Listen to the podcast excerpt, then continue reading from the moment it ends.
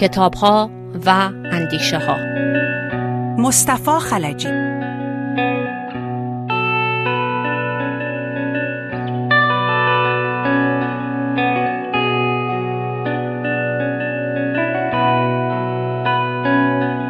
امسال 150 همین سالگرد تولد آندرژید نویسنده بزرگ قرن بیستم فرانسه است. درباره آثار و ویژگی های نصر آندرژید گفتگو می‌کنیم با خانم آزیتا همپارتیان مترجم و کارشناس ادبیات فرانسه. خانم همپارتیان آندرژید نامی آشناست برای فارسی زبان ها. خیلی از آثارش به فارسی ترجمه و در ایران منتشر شده مثل مثلا کتاب ماعده های زمین زمینی. بفرمایید که آثار آندرژی به طور کلی به چه در واقع بخش ها یا گروه هایی دسته بندی میشه؟ آندرژید همونطور که فرمودید یکی از بزرگترین نویسنده های قرن بیسته صاحب سبک اواخر قرن 19 هم بود که به دنیا اومد پس در دورانیه که این دوران مثل محوری از این قرن به اون قرن دوران گذاره. و به خاطر همین ورود قرن جدید همیشه با یک سری افکار نو مطرح میشه. به خاطر همین آندرژید هم همراه با بعضی نویسندگان دیگه نقش مهمی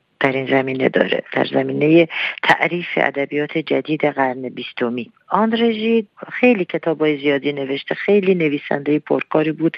در زمین های مختلف رمان مقاله یا جستار یا حتی پیس های نمایشی.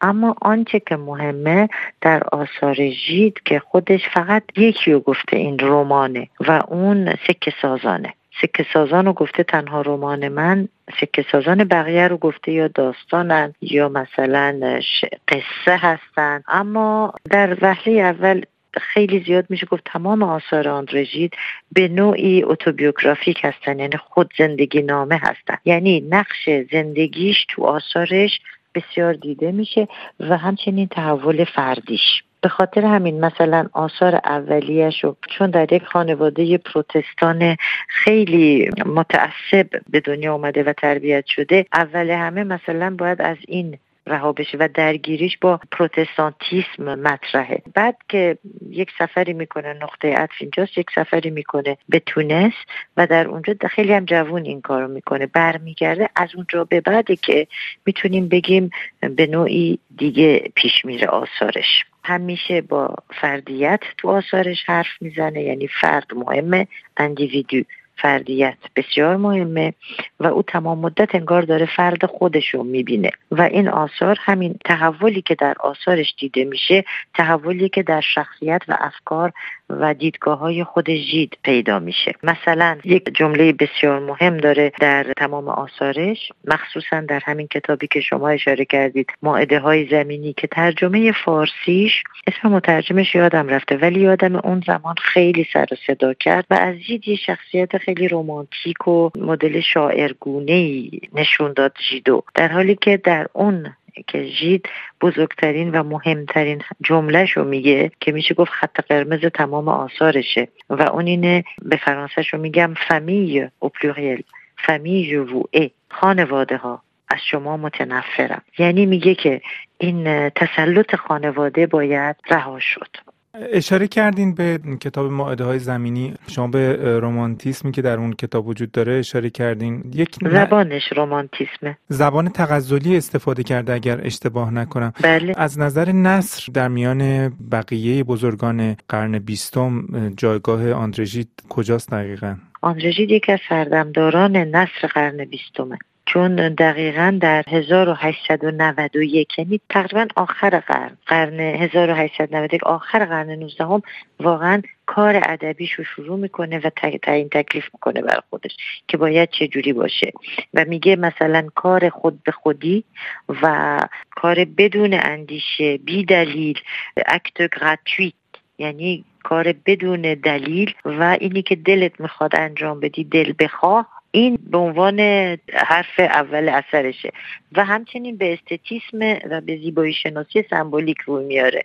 یعنی تحت تاثیر مالارمه و تمام اون دوسته و به خصوص برمیگرده به این موضوع که رو نصرش رو این دوتا چیز کار می‌کنه. و این آغازی در رمان‌های قرن بیستم. برای اینکه در نصر قرن بیستم در قرن نوزدهم می‌دونید که مثلا ما رئالیسم داریم ما سمبولیسم داریم ما به خصوص رئالیسم جایگاه بسیار بزرگی داره میونه نویسندگان قرن نوزدهم. ولی از میون اونها می‌تونیم بگیم آندرژیت شاگرد استاندله استاندالی که رمان روانشناختی رو وارد می‌کنه. یعنی باز به فردیت برمیگرده. یعنی می‌تونیم بگیم آندره ژید پسر خلف استاندال در پرداختن به فردیت و روان فردی شخصیتاش طنز هم در آثار ژید دیده میشه. بله بله. آندره ژید از طنز چه استفاده می‌بره برای اهدافش؟ آندرژید یک کتابی داره به نام پرومته بد بسته شده ملانشنه. یعنی که بد به زنجیرش کشیدن. یعنی شخصیت پرومتر یک شخصی اسطوره‌ای و یونانی ور میداره با یکی دیگه. اینا یه آدمای معمولی هستن که میان توی کافه تو پاریس عصر به عصر میشینن. بعد اون لاشخوره میاد که مثلا جیگرش رو بخوره. بعد اینو باز به خیلی با تنز این مسئله رو بررسی کرد این کتاب رو نوشته. یعنی تنزش کاملا حتی آدم می‌تونه بگه به کمدی و خنده می‌رسه. آدم میخنده دیگه. اما در حقیقت برای همینه که وضعیت بشری رو بگه تنظامیزه پوچه. که بالاخره باید یعنی هر کسی بالاخره یه لاشخوری داره که بیاد جگرش رو بخوره و اون لاشخور در حقیقت میشه مثلا بقیه آدما که آدمو می‌خوان از فرد یا مثلا مذهب یا تمام این قل و زنجیرهایی که به دست آدمه و اجازه میده یکی اون لاشخور بیاد کبد جگر آدم رو بخوره. منتها اینو مثلا با خیلی تنز بسیار ظریفی پرداخته و بسیار کتاب جالبی منتها زیاد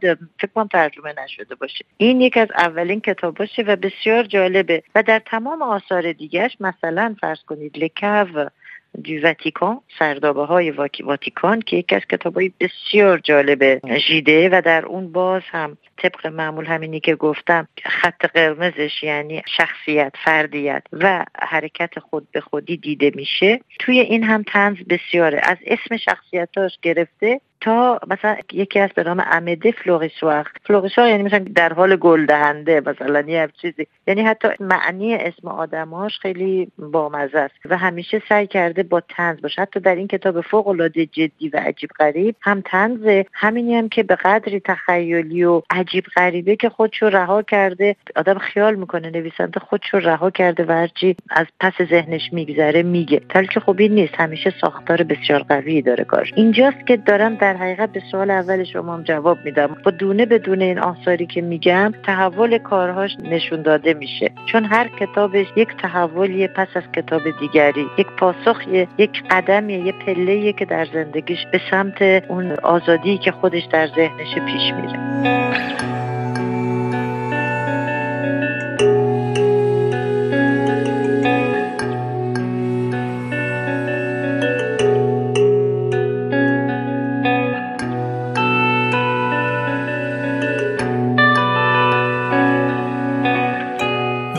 پارتن شما در صحبتاتون اشاره کردین به تأثیر پذیری آندرژید از اشعار مالارمه شاعر بزرگ. نه فقط از سمبولیسم. در مورد سمبولیسم چون سمبول همیشه تو آثار دیده میشه و مالارمه یکی از سمبولیست ترین شاعراست. او از اشعار مالارمه استفاده که از افکار سمبولیست مالارمه استفاده کرده یعنی به دنبال اون بوده به دنبال این جریان بوده آغاز کارش. از چه نویسنده ها یا شاعران دیگه میشه نام برد که ژید خیلی متاثرشون بوده یا اونها رو الگو احیانا قرار می‌داده؟ ژید در وهله اول از مونتنی متفکر بزرگ قرن 16 هم تاثیر گرفته. مونتن اساس تفکرش رو اومانیسم انسانگرایی نه به معنی انسان دوستی. به معنی انسانگرایی یعنی به معنای رنسانسی این واژه. یعنی انسان در محور اصل انسانه. چون اون موقع خب می‌دونید خدا خیلی نقش مهمی داشته توی افکار و اندیشه و فلسفه. مونتین میاد این خدا رو جابجا می‌کنه می‌ذاره تو انسان. یعنی انسان اصله انسان محوره. البته نمیگه که خدا بده یا وجود نداره یا نیست یا هرچی ولی میگه افکار انسانی. و اون اسعایی که می‌نویسه جستارهایی که میسه تنها کتابی که در حقیقت مونتین می‌نویسه تمامش حول این محوره. نقش انسان و مونتین در حقیقت تمام مدت داره افکار خودشو می نویسه زندگی خودشو به نوعی می اون چیزی که توش تحول پیدا می‌کنه می نویسه تو این کتاب جستارها. و همه ایده ها تحول افکارش رو می نویسه و جیت هم در حقیقت پا جای پای او می‌ذاره. یعنی نخستین معلمش رو می‌تونیم بگیم مونتینیه بعد خب از داستایفسکی الهام زیاد می‌گیره. داستایفسکی چه تسخیر شدگانش چه برادران کارامازوفش که مثلا اینو توی لفومونیر تک سازان زیاد می‌بینیم تاثیرش از داستایفسکی از چی؟ از اونجا که پر از شخصیت پر از ماجراست که در هم پیچیده شده و باید همینا را از هم جدا کرد. همچنین که شخصیت ها تک تک هم فردن هم در واکنشن با شخصیت های دیگه. در چالشن در تنشن با شخصیت های دیگه. شما اشاره کردین به سفری که ژید به تونس کرده بود. خب بله ژید در 24 سالگی. بله سفرهای زیادی می‌کرد. حتی در اواخر عمر خودش به شوروی سابق هم رفته بود بله و حتی بله بله. یک دوره هم به کمونیسم گرایش پیدا کرده بود.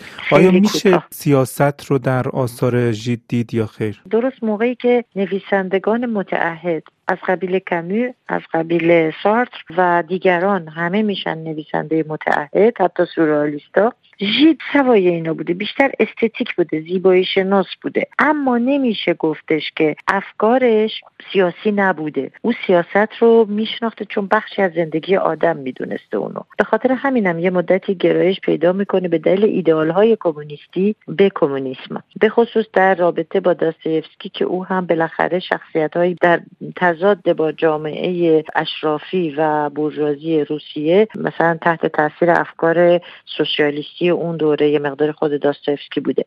ژید هم به تبع او خب بعد از داستایفسکی بوده دیگه تو قرن بیستم بوده مدتی به کمونیسم گرایش پیدا می‌کنه. میره به شوروی. میره به شوروی درست در زمان جناب استالین و برمیگرده کتاب بازگشت از اتحاد جماهیر می نویسه و در اون نشون میده گولاک هست شکنجه هست توتالیتاریسم تفتیش عقاید هست. به قدری منزجر میشه که تمام مدت شروع می‌کنه میجنگه با این کمونیسم. در حالی که در مسکو خیلی هم تحویلش می‌گیرن سخنرانیایی می‌کنه. به عنوان نویسنده برجسته فرانسوی استقبال ازش می‌کنن اما اون چه که در جامعه می‌بینه متوجه واقعیت جامعه میشه و برمیگرده و کاملا میچرخه. مثل خیلی از نویسندگان دیگه فرانسوی که با سفر به شوروی متوجه واقعیت رژیم اون زمان کمونیستی میشن و برمیگردن. سپاسگزارم از شما آزیتا همپارتیان مترجم و استاد ادبیات فرانسه.